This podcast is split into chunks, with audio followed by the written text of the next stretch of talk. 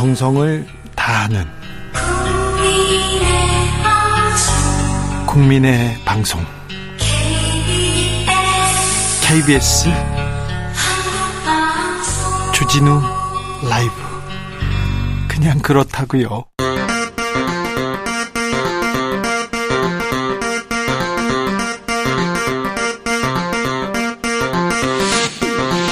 주진우 라이브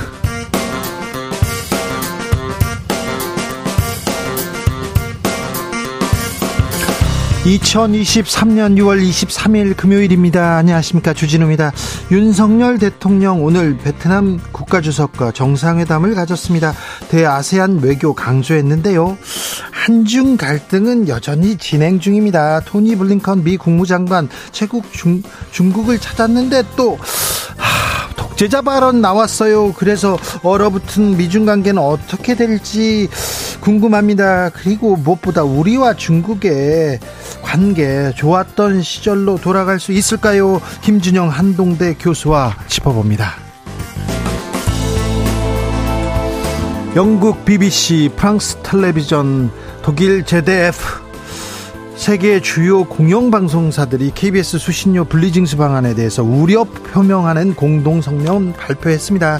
세계 각국 공영방송에 대한 아, 생각.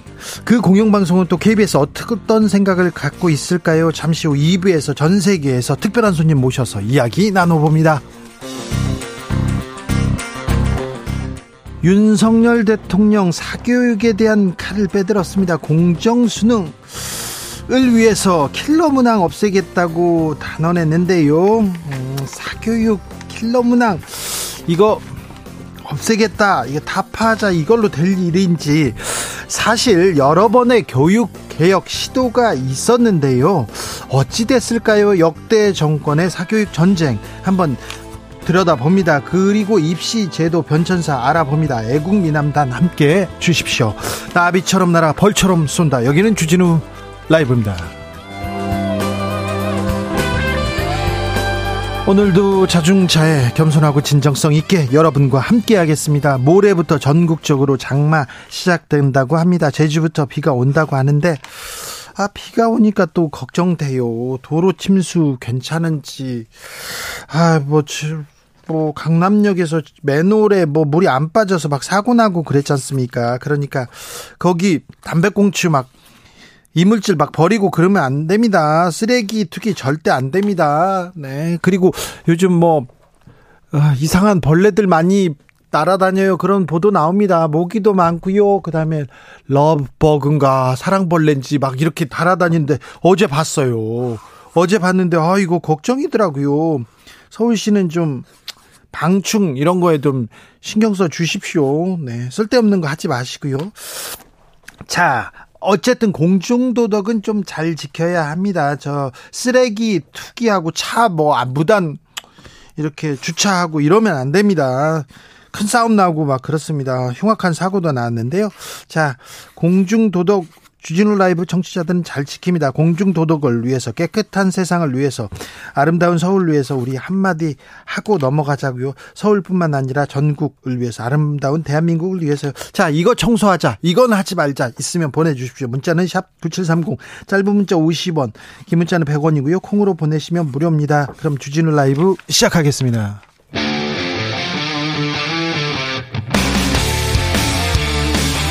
탐사보도 외길 인생 20년. 주 기자가 제일 싫어하는 것은?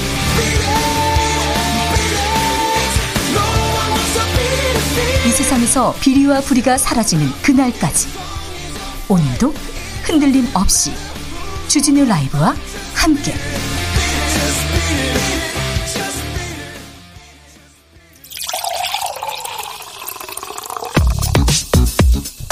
진짜 중요한 뉴스만 쭉 뽑아냈습니다. 주스. 정상근 기자 어서 오세요. 안녕하십니까. 한상혁 전 방통위원장 면직 처분 받았는데 이거 부당하다. 집행 정지 신청 냈어요. 기각됐습니다. 네, 한상혁 전 방송통신위원장이 자신에 대한 면직 처분에 불복해 제기한 집행정지 신청이 오늘 법원에서 기각됐습니다. 어, 윤석열 대통령의 한상혁 위원장 면직 처분이 유효하다라는 판결이 나온 건데요.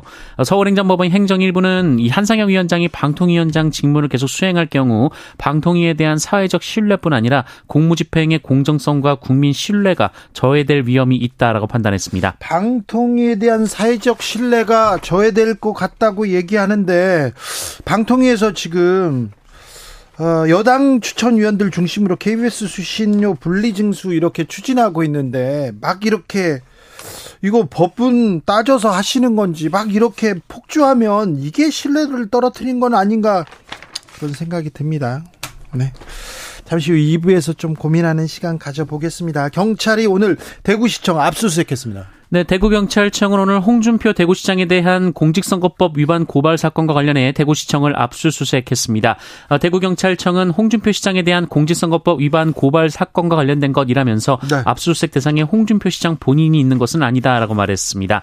어, 이에 홍준표 시장은 SNS를 통해 좌파 단체의 응원 아래 적법한 대구시 공무원의 직무 집행을 강압적으로 억압하더니 공무원들을 상대로 보복 수사까지 한다라면서 어, 수사권을 그런 식으로 행사하면 경찰이 아니라 깡패 깡패라고 주장했습니다. 경찰이 아니라 깡패다 이렇게 얘기합니다. 경찰은 뭐라고 합니까?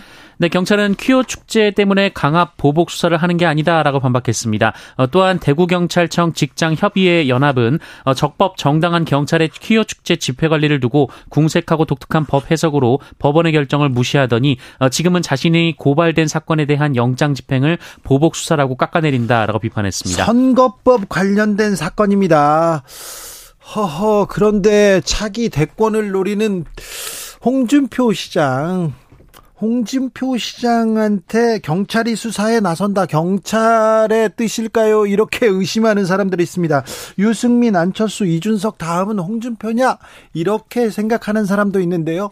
홍준표 시장 호락호락하지 않습니다. 어떤 얘기를 나오는지 저희가 좀 자세히 자세히 전해드리겠습니다. 윤석열 대통령 보반덩 베트남 국가주석과 만났습니다. 네, 베트남을 국빈 방문 중인 윤석열 대통령은 오늘 보반덩 베트남 국가주석과 정상회담을 열고 북한 핵미사일과 관련해 베트남과 아세안 등과의 공조를 강화할 것이라고 밝혔습니다. 북한 핵과 관련해서 베트남과 공조해야 된다고요? 네, 또한 베트남은 한국의 인도 태평양 전략과 한 아세안 연대 구상 이행에 있어 핵심 협력국이라고 규정했고요. 네. 총 40억 달러의 유상 원조와 총 2억 달러 규모의 무상 원조를 할 방침이라고 밝혔습니다. 총 2억 달러 무상 원조 이번에 가서 경제 외교 한다고 했는데 일단 주고 시작하네요. 자, 윤석열 정 정부 외교 어떻게 흘러가는지 윤 대통령 이번에 프랑스와 베트남 다녀옵니다. 그리고 한중 관계, 미중 관계 어떻게 돌아가는지 잠시 후에 아, 김준영 교수님한테 자세히 물어봅니다. 기대하셔도 됩니다. 아, 당정에서는 오늘도 킬러 문항과 싸우고 있습니다.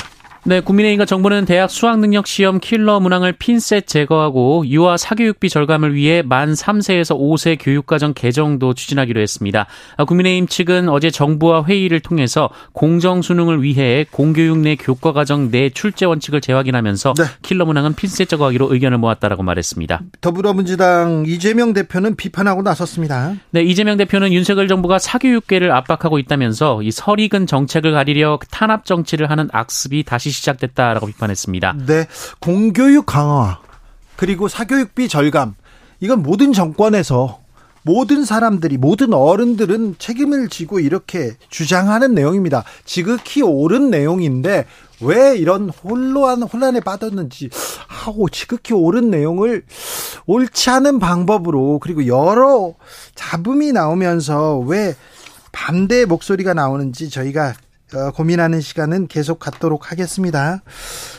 민주당 혁신위가 움직입니다. 당내 불체포 특권 포기 서약 당에 요구했습니다. 네, 민주당 혁신위원회는 오늘 민주당 국회의원 전원이 불체포 특권을 포기하는 서약서를 제출하고 향후 체포한 가결을 당론 채택할 것을 요구했습니다.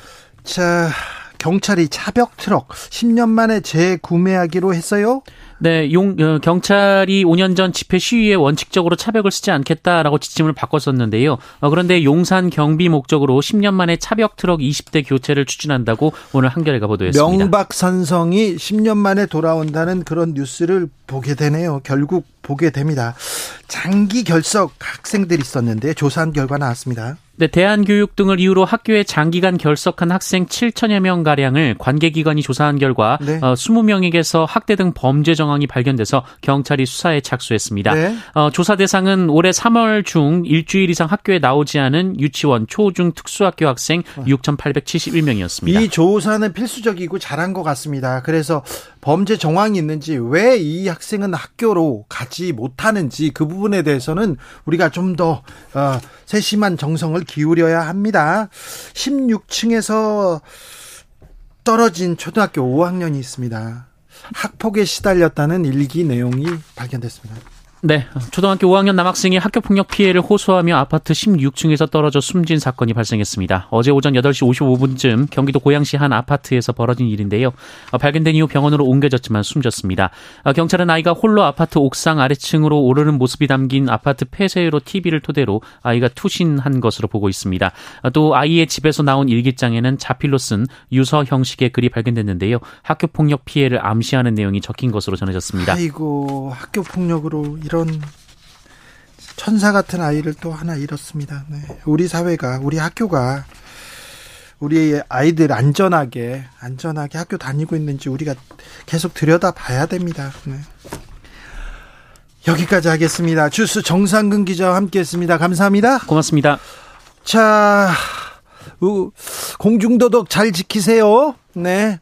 바, 내가 바라는 공중도덕은 이런 거에 말씀해 주세요 했더니 예 얘기합니다. 7922님 러브버그 짝짓기 검은벌레 너무 많아요. 많죠. 정말 많죠. 제가 모기 단속 못한다. 방충 방제 못하고 있다. 계속 얘기하지 않습니까?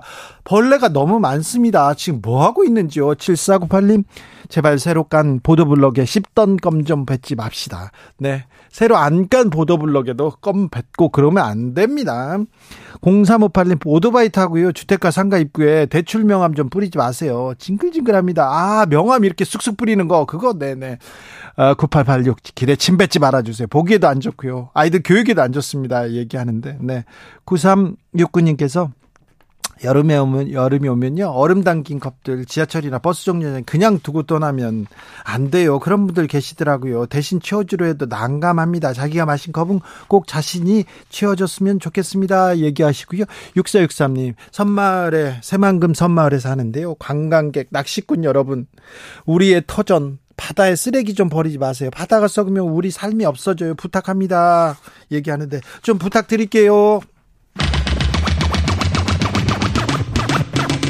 주진우 라이브.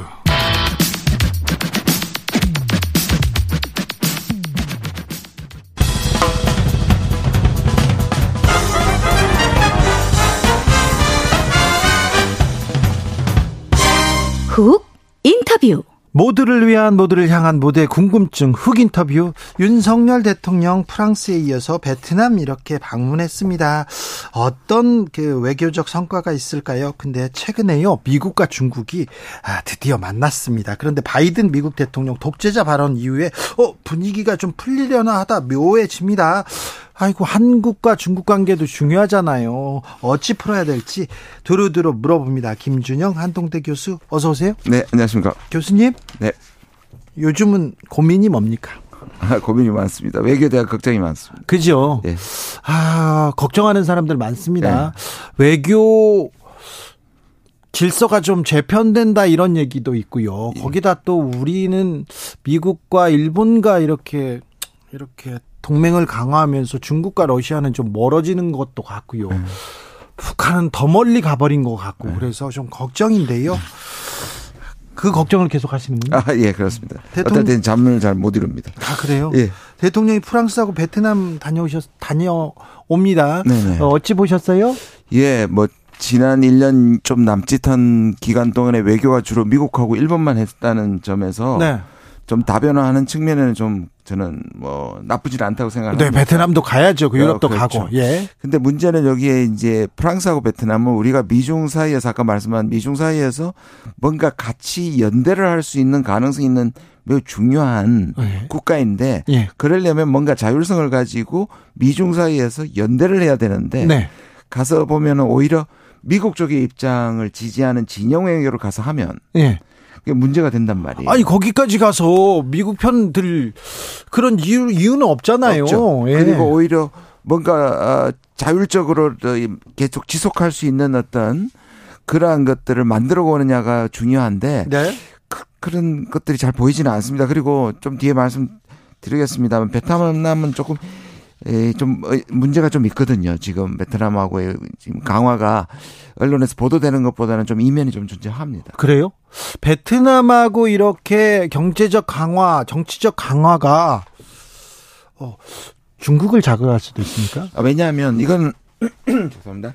지난 문정부 때부터도 베트남은 예. 어떤 의미가 있냐면 우리가 지나치게 미국의 중국에 의존하고 있는 경제가 예.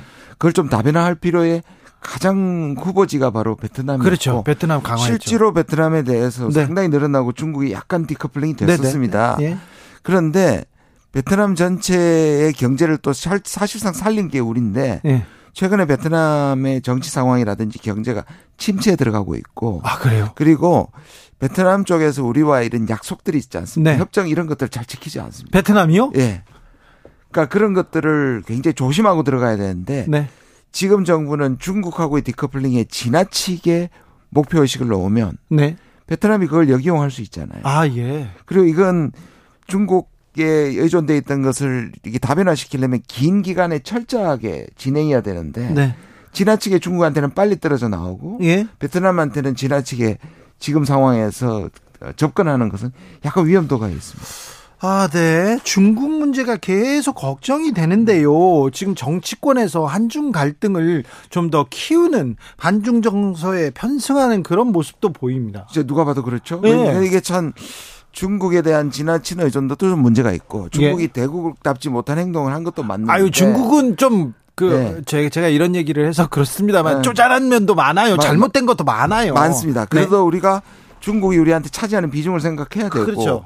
아까 말씀드린 것처럼 중국에 대한 의존도를 아주 완만하게 네. 그리고 철저하게 우리의 이익을 챙겨가면서 해야 되는데 지금은 저 말씀하신 것처럼 정치적으로 이용이 되고 있고요. 네. 문제는 뭐냐면 또 미국은 작년 11월에 바이든하고 시진핑이 동남아에서 만나가지고 좀 문, 문제를 이 관계를 풀 걸 이미 그때 했었거든요. 그리고 블링컨 이번에 그렇죠. 저, 저 중국 가서 시진핑이랑 만났잖아요. 그런데 그 사이에 우리 대통령은 네. G7인 가기 전에 로이터하고 했을 때 예. 대만 문제를 건드리기 시작해서 예. 한중 관계는 지금 최악을 달리고 있단 말이에요. 예. 그 어떤 의미에서 미국이 이 한국을 좀 밀어넣는데 한국이 돌격되어야 되는데 미국은 뒤에서 악수하는 경이 예. 버린 거죠. 일본도 가서 만나고 그렇죠. 있더라고요. 그리고 한, 호주하고 중국이 굉장히 사이가 나빴는데 지금 호주하고도 좋아지고 있습니다. 예. 한국하고만 나쁩니다. 한국하고만요? 네. 인도하고 중국 가까워지죠. 예. 중국은 사우디하고도 가까워지고 있습니다. 네. 우리만. 아 이거 저 사실 시진핑 국가주석이 LG전자 중국 공장을 이렇게 방문했어요. 그렇죠. 그리고. 조금만 있으면 뭐 중국 관광객들, 단체 관광객들 한국 간다. 여기까지 음. 얘기했어요. 네. 드라마에서 한국 드라마를 틀기도 시작했고. 네. 그래서 괜찮아진다 했는데 대만 발언 이후로. 거기 우리가 잘 안 알려졌는데 포스코 또 외교 미국 어저 외무 어, 외교부에서 중국 외교부에서 불러가지고 네. 상당히 격려하고 했습니다. 그랬어요? 홈페이지도 올리고 그 시기에. 예. 근데 사실 주, 아까 말씀하신 것처럼 중국도 잘못한 게 많고 사드 때 우리한테 심하게 했던 것도 사실이지만 심하게 했죠. 적어도 지난 1년간은 중국이 우리한테 자극한 건 없습니다. 그래요? 우리가 일방적으로 대만 문제는 핵심 문제를 건드리면서 사실 어, 중국을 자극했거든요. 예. 이번에도 블링컨을 시진핑이 만난 가장 큰 이유는 미국이 그동안에 대만을 자극하다 이번에 대만 독립을 지지하지 않는다는 발언을 했거든요. 아, 그렇죠. 근데 우리는 아직 안 하고 있습니다. 그래요? 우리는 계속 아니, 미국 했으면 우리도 따라 하면 되는 거 아니에요? 저는 그건 해야 된다고 보는데 네. 그게 만약에 중국이 우리한테 남북한의 분단을 지지한다 하면 좋겠습니까? 안 되죠. 그러니까 마찬가지로 그 문제를 우리가 건드릴 이유는 없는 겁니다. 그렇죠. 조금 어려운 난제 있잖아요. 네. 듣기 싫은 말은 조금 피해가는 게 외교적 네. 이런 수사 아닌가요? 그렇죠. 네. 그런데 지금 그걸 안 하고 있기 때문에 한중 관계가 나쁜 거고요. 예. 그래서 이게 좀 걱정이 되는데 문제는 국내 정치 이용하는 겁니다. 예. 왜 그러면 여당 대표까지 나가서 반중 감정을 자꾸 자극하냐 하면 음. 한국인의 80% 이상이 중국에 대한 반중 감정이 부정적 감정이 사실 반중 감정이 있습니다. 있는데 이 반중 감정, 대일 감정도 마찬가지고 그렇죠. 반일 감정도 그렇고 이런 걸 조장하면 안 됩니다. 안 되는 거죠. 안 되고 정치권에서 이거 갈등을 조금 봉합해야 되는데 갈등을 좀 부추겨요. 왜냐하면 정치적 이익이 국가적 이익을 앞서기 때문입니다. 그러면 안 되잖아요. 그렇죠. 이거는 미국도 가끔 튀어나오는데요. 미국도 네. 80%가 넘으니까. 예. 예. 이 정치인들이 자꾸 자꾸 그걸 이용하고 싶은 거예요. 아, 윤상현 국민의힘 의원도 그 얘기합니다. 국민의힘에서 그런 목소리가 나올 수는 있다. 네. 하지만 국민의힘 대표나 대통령이 이런 얘기를 하면 안 되는데 대통령이 네. 먼저 던져가지고요. 그렇죠. 저는 싱하밍 대사 이것도 겨우 국장급이나 차, 아, 기껏해야 차관보급을 대통령이 왜 상대해 줍니까? 그러니까요. 차관보가 국장에서 한마디 하면 되잖아요. 네. 그렇잖아요. 그렇죠. 어. 자꾸 더 키워주고 문제를 네. 더 자극시키는 것은 내부의 목적이 있다. 반중 감정을 해서 지지층을 결집시키고 어 야당을 친중으로 모는 이 전체가 하나의 국내 정치적 목적이 있다고 저는 생각합니다. 아무튼 최근에요.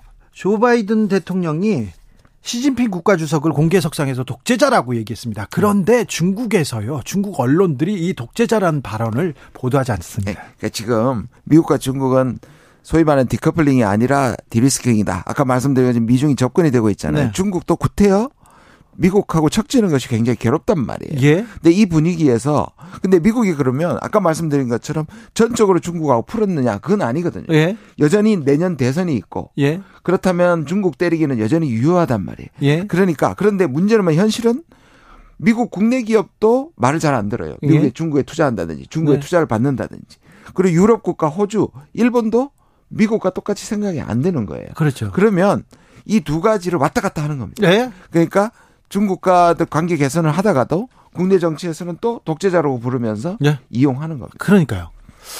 그러니까 강원 양면 그러니까 외교가 어렵고 국제 정세가 혼란스러울수록 가지고 있는 옵션이 많아야 되는데 그렇죠. 우리 정부는 자꾸 옵션을 줄이고 있는 거죠. 길을 좁히면 안 되죠. 자, 근데 이제 이번에 프랑스, 베트남 갔다 오고 그랬으니까 중국한테 좀 유화적인 목소리를도 좀 내고 그래야 되는 거 아닌가요? 저 그래야 된다고 생각을 해요. 국민의힘 의원들도 좀 중국 가서 만났으면 좋겠어요. 네, 맞아요. 네. 그래야 되는데 음, 그런 생각이 있겠죠. 있겠죠. 있을까요? 네? 있을까요? 예, 필요하죠. 근데 이제 아까 말씀드린 총선이 내년이란 말이에요. 네. 이 반중 프레임을 또는 야당에 대한 친중 프레임을 쉽게 포기하겠습니까? 아.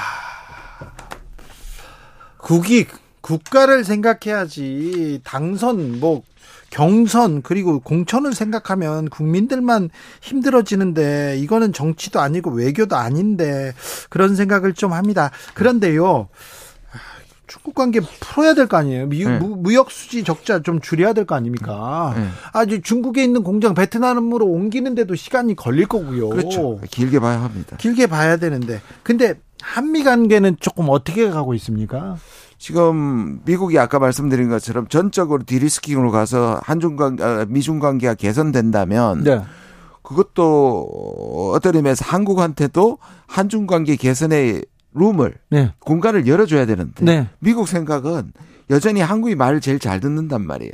아까 말씀드린 네. 미국 국내 기업도 말을 안 듣고 네. 프라, 즉 프랑스나 영국도 오히려 인도도 중국하고 손잡으면 네. 한국은 오히려 미국에 가장 충성스럽게 반중 전선에 또는 한미일에 묶는데 오히려 미국은 활용할 가능성이 있죠. 아니 지금은 그렇게 했는데 네. 한국도 좀 움직여야 되는 거 아닙니까? 그러니까 그걸 움직여야 되려면 어느 정도의 자율성이 존재해야 되는데 네. 전적으로 미국 그다음 전적으로 일본이기 때문에 그 네. 그 부분을 발휘를 못합니다. 아 거기에 그런데요 미국이 우리한테 여, 그 우리한테 빌미를 잡힌 게 있잖아요. 미국에서 우리 대통령 안보실을 도청했지 않습니까? 그러니까요. 이 문제를 가지고 얘기하면 될 거 아니에요. 아니, 도, 좋은 뜻으로 했을 거라고 오히려 했잖아요. 좋은 뜻으로 도청을 합니까? 그러니까요. 제가 뭐 저 교수님 좋아해요. 네. 아주 막 아주 좋아해. 그럼 도청합니까? 아, 싫어요. 하지 마십시오. 싫잖아요. 아니 그런데 이게 저는 이해할 수 없는 것이 어찌 됐든 미국이 이례적으로 도청 사실을 부인하지 않았어요. 네. 보통은 다 부인합니다. 네. 시인한 거나 마찬가지예요. 네. 아, 문서가 나왔잖아요. 그래 문서가 나왔는데 네. 이거를 적어도 와가지고 그 이후에 보완을 했다. 이제 도청 걱정 안 해도 된다. 또는 이 부분을 조사했다는 말이 없어요. 도청 대책에 대해서 그리고 도청 이제는 없다 이런 얘기가 없습니다. 없습니다. 그거를 또 아무도 묻지 제기하지 않아요. 네. 그러면 우리나라 최고의 안보 결정 기구가 그냥 외부에서 모든 사람이 듣고 있는데 산다는 얘기가 되는 거잖아요. 아, 그러면 안 되죠. 그럼 불안하죠. 아니 그거를 왜 왜 아무런 얘기를 하지 않고 설명을 하지 않는지. 예. 그건 이거는 국가의 중대사에 대해서 책임을 방기하는 것이고 예. 국민에 대해서도 여기에서는 책임을 지지 않는 거거든요. 아니 국민의 안전을 챙겨야 될 거 아닙니까? 그러니까. 안보실이 안보실장이 이렇게 그러면 막말로 지금도 도청 당하면서 얘기를 하고 있다는 뜻이잖아요. 아니죠. 미국만 듣는다고 볼 수 있습니까? 그러면 안 되죠. 안 되는 거죠. 이게 대책을 세웠겠죠. 대통령실에서 국방부에서 뭐 그 안보실에서 아니 미국은 도청이라고 얘기하는데 한국은 도청이 아니라고 하니까 조사를 안 하는 겁니다. 어떤 어떤 의미에서 조사를 하면 도청 사실을 인정하는 게 되는 거예요. 한국은 여전히 그러니까 도청이 아니라고 얘기. 보시면 오염수도 그렇고 도청도 그렇고 우리가 어떨 때 도청하는 국가처럼 보이고요.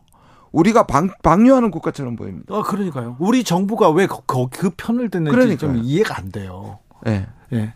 아, 근데 외교가, 윤석열 외교가 조금 방향을 조금 틀고 그리고 또, 어, 다른 여지를 좀 만들어야 될 텐데 그게 안 보입니다. 네. 그래서 제가 최근에 주목하고 있는 것이 인도, 오늘 인도 지금 모디 총리가 20일 날 미국, 미국 가서 아, 국빈 방문을 합니다. 네. 인도가 제일 좋은 우리에게 모델을 제공하고 있습니다. 예. 인도는 소위 말하는 전략적 자율성, 예. 미국과 중국 사이에서 어느 편도 들지 않는. 네. 그런데 이 그게 일종의 줄타기라고 표현하고 우리는 네. 전략적 모호성이라고 비판했거든요. 예. 그래서 전략적 선명성으로 간다. 이게 문재인 대통령은 전략적 모호성을 했다. 이제 더 이상 통하지 않는다. 우리가 미국하고 일본하고 오히려 진영 쪽으로 가야 된다. 그래서 인도 태평양 전략을 해버렸잖아요. 예. 근데 인도는요 쿼드에 참여하면서도 중국하고 가까워지고요. 인도 태평양 전략으로 우리는 가는데 인도는 다시 중국으로 나가고 미국으로 그렇죠. 가잖아요. 그리고 러시아하고 러시아 제재를 안 합니다. 근데 네. 우리는 우크라이나한테 살상 무기 또는 무기 우회 지원한다고 얘기하고 있거든요. 지금 인도 인도와 러시아 관계는 굉장히 좋고요. 인도가 얼마나 잘하느냐 네. 하면요. 러시아를 제재하지 않으면서 러시아의 원유를 굉장히 싼 싸게. 가격으로 받고 있고 네. 그렇지만 동시에 상하이 협력 기구에 가가지고는 푸틴한테 전쟁 관두라고 호통칩니다. 네. 할 말은 하네요. 할 말 하잖아요. 네. 그러니까 우리가 그런 외교를 배워야 되는 거예요. 사실 우리는 그 다른 나라보다는 그 작은 나라지만 중국도 무시할 수 없고 네. 일본은 당연히 무시 못 하고요. 미국도 무시할 수 없는 음. 전략적 요충지에서 요충지뿐만 아니라 과거에 우리 7, 80년대 우리가 아니거든요. 네. 우리가 미래 사, 산업을 사활이 걸려 있다고 하는 세 가지 분야가 BBC입니다. 바이오, 배터리, BBC입니다. 바이오, 배터리, 칩. 전, 이 전 반도체입니다. 예. 이세 개를 동시에 갖고 있는 유일한 나라입니다. 아, 그래요? 경쟁력. 예. 그러니까 이것은 말씀하신 있죠. 것처럼 미국과 중국에 다 필요한데 네. 이걸 충분히 활용하지 못하고 미국한테 일방적으로 거의 퍼주기 하다시피 해가지고 뒤통수를 맞고 있는 거거든요. 조금 달라져야 될 텐데 이런 생각 조금 해보는데요. 사드 문제가 또 한중 관계에서 조금 또 변수가 될 수도 있습니까? 네.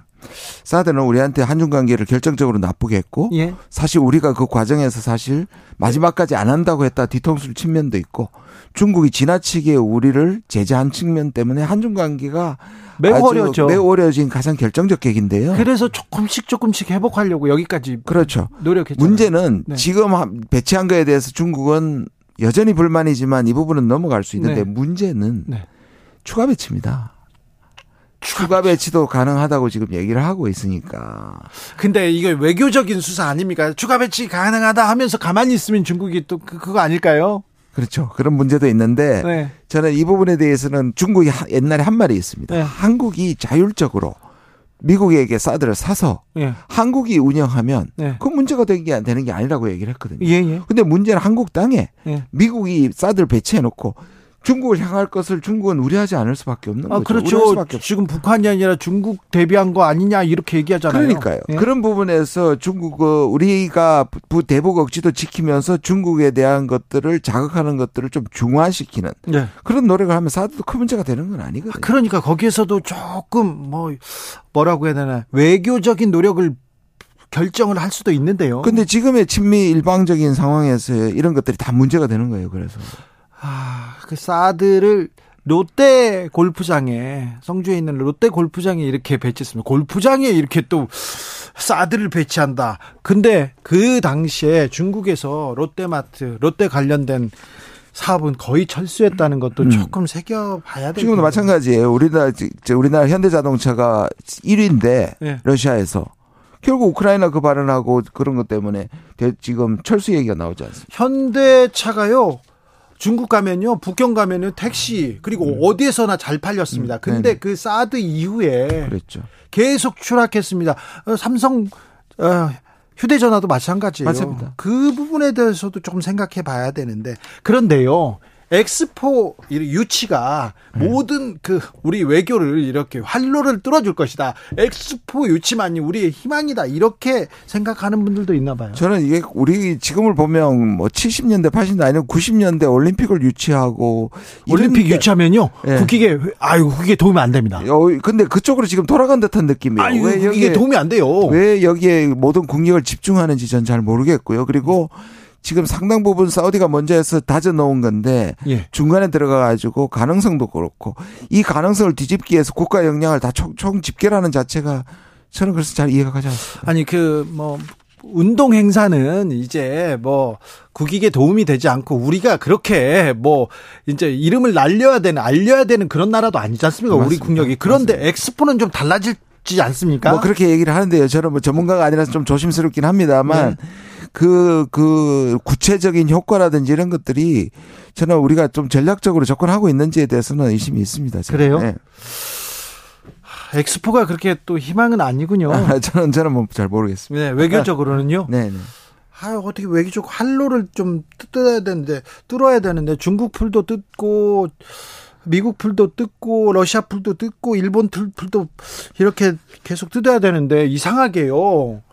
일본은 침체에서 헤어나는 것 같아요. 우리하고 관계, 우리의 도움을 받아서요. 그리고 중국도 뭐 나름대로 가는데 미국도 다시 괜찮아지는 것 같은데 우리만 우리만 경제 대통령께서 나와서 이번에 또 마찬가지로 저기 프랑스에 가선 베트남에서는 차마 얘기를 못하죠. 베트남은 이 사회주의 국가니까 그런 것도 보면 중국과 베트남에 대해서도 이중적 자세인 거예요. 우리가 가치를 얘기하면서도 예. 중국한테는 저렇게 자극하면서 베트남이 지금 훨씬 더 심한 부분이 있거든요. 그래. 베트남한테는 얘기 안 하잖아요. 예. 근데 또 프랑스 가서는 자유를 얘기합니다. 또. 예.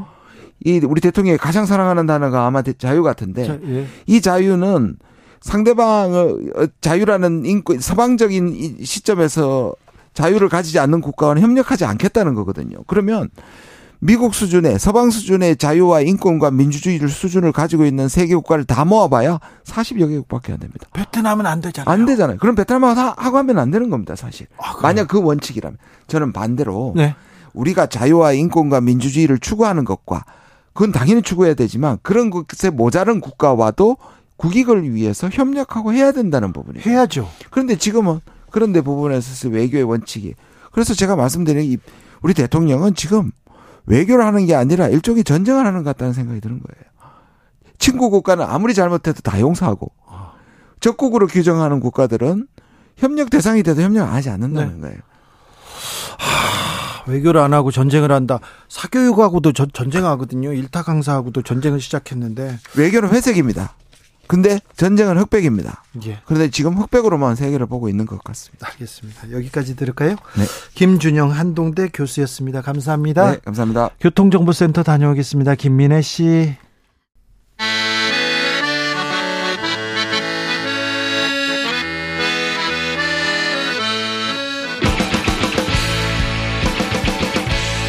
역사를 잊은 민족에게 미래는 없다. 역사에서 배우고 미래를 열어가겠습니다. 애국심으로 미래를 여는 남자 애국 미남단 애국 미남단 1호 단원입니다. 역사학자 전우영 선생님 오셨습니다. 어서 오십시오. 네, 안녕하세요. 네. 전우영 선생님과의 역사 수업 가장 기다리는 시간이기도 합니다. 금요일이어서 그런 건 아니고요. 아무튼 전우영 선생님의 특강을 들을 수 있는 것 자체가 아, 특혜입니다. 이거 특권입니다. 여러분도 네. 수신료의 가치를 여기서 많이 누려보십시오. 아, 전혜영 선생님의 그 강의를 들으려면 돈 많이 들어요. 그런데 여기서 잘 들어야 돼요. 오늘은 어떤 수업, 어떤 얘기 해주시겠습니까? 뭐 요즘 좀 하도 수능 시험, 네. 사교육 뭐 네. 이런 문제들이 난리라서 그 얘기를 좀 해볼까. 그러게요. 합니다. 참 이거 교육 문제 쉽지 않은데 그런데 아무튼 요즘 공교육 얘기 나오고 사교육 이권 카르텔 나옵니다. 일타 강사 나오고 아, 역사적으로도 이런 일이 조금 있었죠. 그걸 떠나서 네. 우리가 백년지 대계라는 말을 예.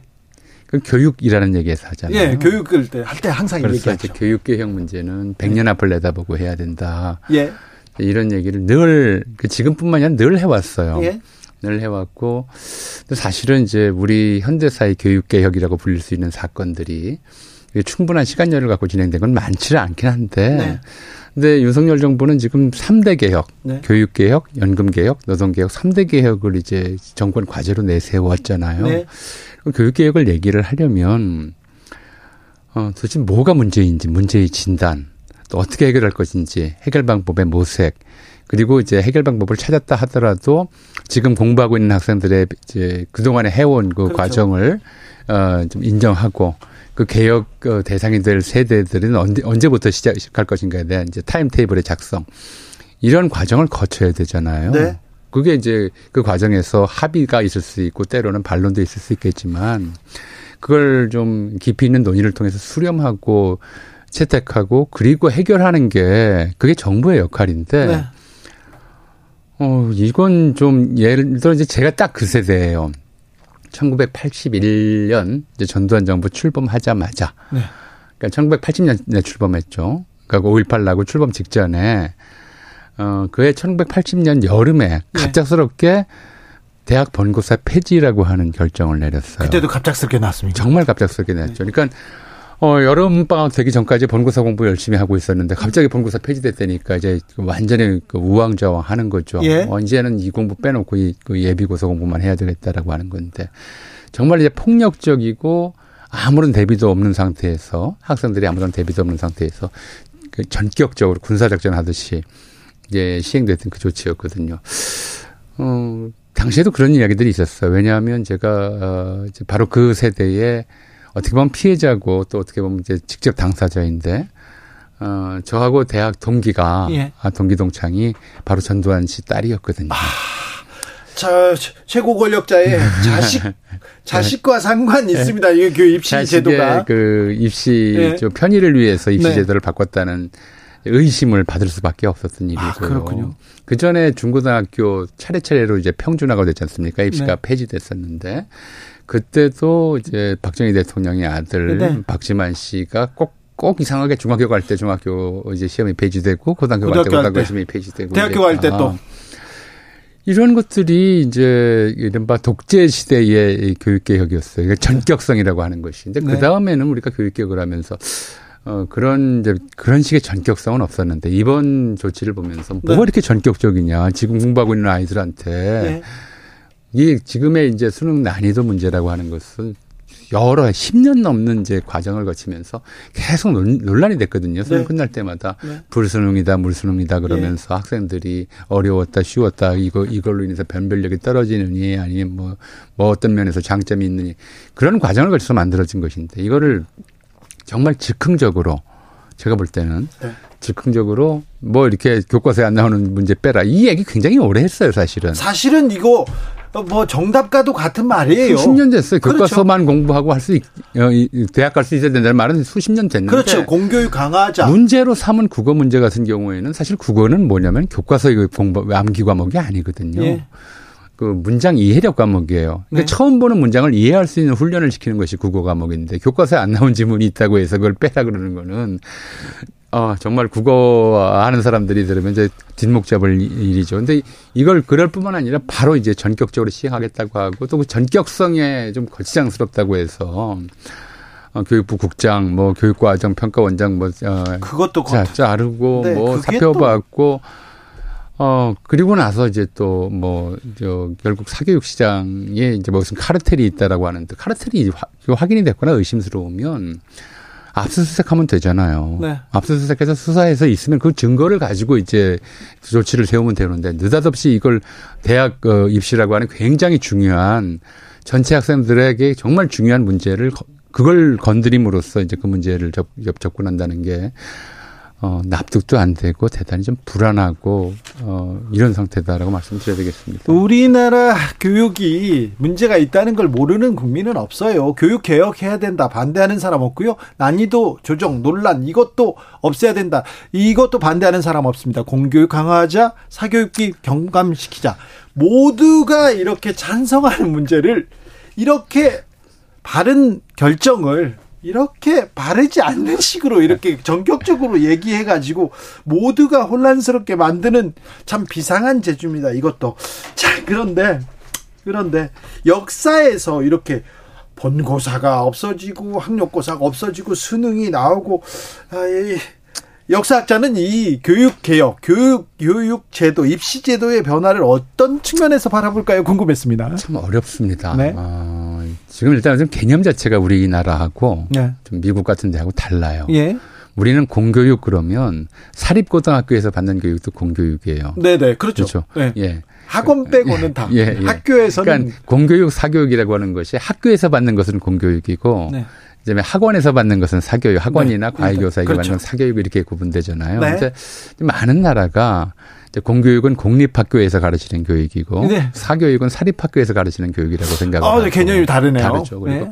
사립학교는 공립학교보다 학비가 훨씬 비싸죠. 비싸죠. 비싸고 이 사립학교를 나오면 이제 명문대 진학하는 게 더 쉽다고 생각을 하고 네. 그 유명한 미국의 아이비리그 다섯 학교들 보면 네. 여기 공립대학 하나도 없어요. 네. 다 사립대학이죠. 네. 근데 한국은 대학은 또 국립대학이 제일 좋은 대학이라고 그렇죠. 하고요. 그 밑에 이제 예, 그 다음으로 사립대학 이렇게 네. 이제 치고 있잖아요. 그러니까 개념이 좀 달라요. 그래서 우리가 공교육 정상화라고 하는 게 과연 뭐냐부터 이제 개념을 접근해 가야 돼요. 그래서 이제 사교육, 그러니까 학원 교육이 필요 없는 교육이어야 한다라고 하는 개념은 원칙적으로 맞는데 맞죠. 그렇게 가야죠. 예, 맞는데 이게 단순히 교육 그 학생들에 관한 문제뿐만 아니라 우리나라가 어, 좀 교육의 효용성이랄까요? 시체말로 가성비를 어, 초기 근대화 과정에서 굉장히 많이 누리는 쪽에 속해요. 네. 해방 이후 이제 워낙 그 문맹률이 높던 시대에서 1954년부터 이제 의무교육제가 시행되고 또 그 교육을 통해서 신분의 사다리를 뛰어넘을 수 있는 사례가 많았기 때문에 그래서 교육열이 세계에서 가장 높은 쪽에 속하고 어, 그렇죠. 그리고 거기에서 남들보다 앞서가기 위해서 학원이라든가 과외라든가 이런 거에 하는 그런 경향이 있었기 때문에 네. 지금은 이 사교육 시장 자체가 엄청나죠. 네. 이게 단지 무슨 뭐 강남의 뭐 고액 학원들만이 아니라 또는 일타 강사들만이 아니라 저는 뭐 그 사람들이 무슨 잘못을 했는지 잘 모르겠습니다만은 네. 뭐 당장 이제 초등학교 주변에 뭐 보습 학원 그다음에 뭐 태권도장, 피아노 학원 가뜩이나 지금 이제 인구 감소, 출생률, 어, 출생, 어, 어, 출산율 저하, 저출생 시대 때문에 시장이 좁아지고 있는데 이거에 대해서 어떻게 이제 어, 좀 어, 다른 직업이라든가 또 이런 시장 축소 문제를 어떻게 해결할 수 있을 것인가를 사실은 대통령이 가지고 있는 그 사람들도 국민이니까. 네. 근데 그런 것들 없이 이제 어, 전두환식 사교육 폐지라고 하는 칼을 저 뽑아드는 게 좀 큰 문제에 심각하다. 이 문제에 대한 해결책도 있어야 된다는 거죠. 그거 거기에 이제 생계를 매달고 있는 분들이 굉장히 많잖아요. 네. 그다음에 또 하나 이제 중요한 문제는 아, 이제 제가 미국은 이제 사립대학들이 명문이라고 네. 말씀을 드렸어요. 근데 우리는 아직도 이제 국립서울대학교를 제일 좋은, 좋은 그렇죠. 대학교로 치죠. 어, 일제강점기에 이제 그런 문제들이 참 생겨요. 예. 일제강점기에도 대입 시험이 있었고요. 예. 대입 대학이만 대학은 하나밖에 없었지만 경성제국대학교. 예, 그다음에 이제 각 전문학교들이 있었어요. 네. 전문학교가 관립과 사립으로 나뉘어 있었는데 네. 그때도 전기 후기 시험이 있었어요. 일제강점기에도. 아, 근데 어, 시험이 이렇게 돼 있었어요. 관립을 먼저 보고 네. 사립을 나중에 봐서 관립에 떨어진 학생들이 사립에 지원하도록 그렇게 의도적으로 만들었어요. 왜냐하면 음. 당시 사립학교들은 대개 이제 외국계 선교사들이 만든 학교가 많았어요. 예. 국내 한국인들이 만든 학교는 오히려 적었고 네. 관립학교는 전부 조선총독부가 만든 학교였죠. 예. 그러니까 조선총독부가 지적 또는 이제 어, 사상적 헤게모니를 주기 위해서 관립을 또 학, 학교 시설도 더 좋게 만들고 교사진도 더 좋게 꾸미고 그렇게 해서 관립 우위의 의식을 심어놨던 거죠. 예. 그게 이제 경성제국 대학으로 이어졌던 거라서 한국은 이제 어떻게 보면 사립학교보다 관립학교가 좀 우선인 그런 좀 일본식 전통을 이어받고 있다. 일본도 지금 마찬가지거든요. 네, 그러네요. 교토 교토대학이라든가 도쿄대학이라든가 네. 규슈대학이라든가 과거 군국주의 시절에 제국대학으로 불렸던 학교들이 일본에서도 지금 앞서 있고 있는 거죠. 예. 거기에서 이제 일제강점기에 뭐 대입 시험에서부터 이제 처음에 우리 해방 이후에 대입 대입심이 출발했고요.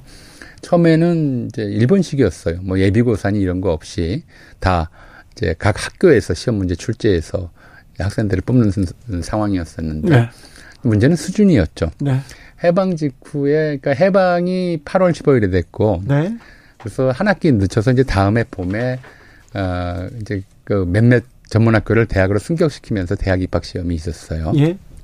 그때 경성제국대학은 제국이 두 글자를 빼고 경성대학으로 이름을 바꿨죠. 예. 경성대학으로 이름을 바꾸고 시험 문제를 냈는데 그때 이제 어떤 문제가 있었냐면 어 국어 시험을 볼 거냐 말 거냐 하는 문제가 있었어요. 아. 그러니까 그 일제강점기에 예. 그 1940년경부터 조선어 교육을 완전히 폐지하거든요. 예. 조선어 말살 정책. 어, 민족 말살 정책의 일환으로 조선어 교육을 완전히 폐지하니까 당시 고등 이제 고등학교가 아니고 당시에는 고등보통학교나 어, 이랬어요. 이 졸업생들이 조선어를 한국 우리 국어를 전혀 공부를 안 한 거예요. 야. 근데 학생들이 국어를 공부 안 했는데 국어 시험을 낼 수가 있느냐. 음. 이런 얘기가 이제 학장회에서 나와서 네. 잠정적으로 국어 시험을 안 보기로 결정을 했어요. 학부모들도 그걸 환영했고요. 그래요? 당연히 학부모들이나 학생들이나 좋아 환영하죠. 안 공부 안 한 거 시험 보라고 그러니까. 아, 그러니까요. 그 뭐 수업 시험 과목이 줄어드니까. 음, 줄어들기도 하고 아, 공부 안 한 거였으니까. 네네. 네. 네. 그러니까 거기에 제동을 건 사람이 바로 경성 당시 경성대학의 미국인 학장으로 있었던 미국 육군 이제 대위 그 대위였는데 어, 대령이었고요. 대령이었는데 세상에 자국어 시험을 안 보고 학생을 뽑는 대학이 어디 있느냐라고 그렇죠. 이제 원칙을 이제 선포하면서 국어 시험을 냈어요. 근데 아, 당시 경성제국대학의 국어 경성대학의 국어 시험 문제는 지금 알려져 있질 않아요. 네. 뭐 시험을 보긴 했는데 다만 그 다음 두, 두 번째로 좋은 학교를 알려줬던 세브란스 의학 전문학교 세브란스 전문. 예 세브란스 의대에 그때는 아직 연세대학으로 통합되기 전이고 네. 세브란스 대의 시험 문제가 그런 수준이었어요. 가르치다와 가리키다의 차이가 뭔가. 어. 요즘 초등학교에서 배우는 네. 정도. 뭐 그런 정도 문제를 냈었던 거죠. 그 본고사 체제가 그러니까 1900, 어, 이제 해방 이후부터 46년도 이시부터 1968년까지는 계속 이제 대학별로 본고사만 치고 예. 고등학교는 이제 고등학교들을 가, 가르치고 두 개의 연계 과정이 그렇게 중요, 중요하지 않았다고 여겼던 것이 예.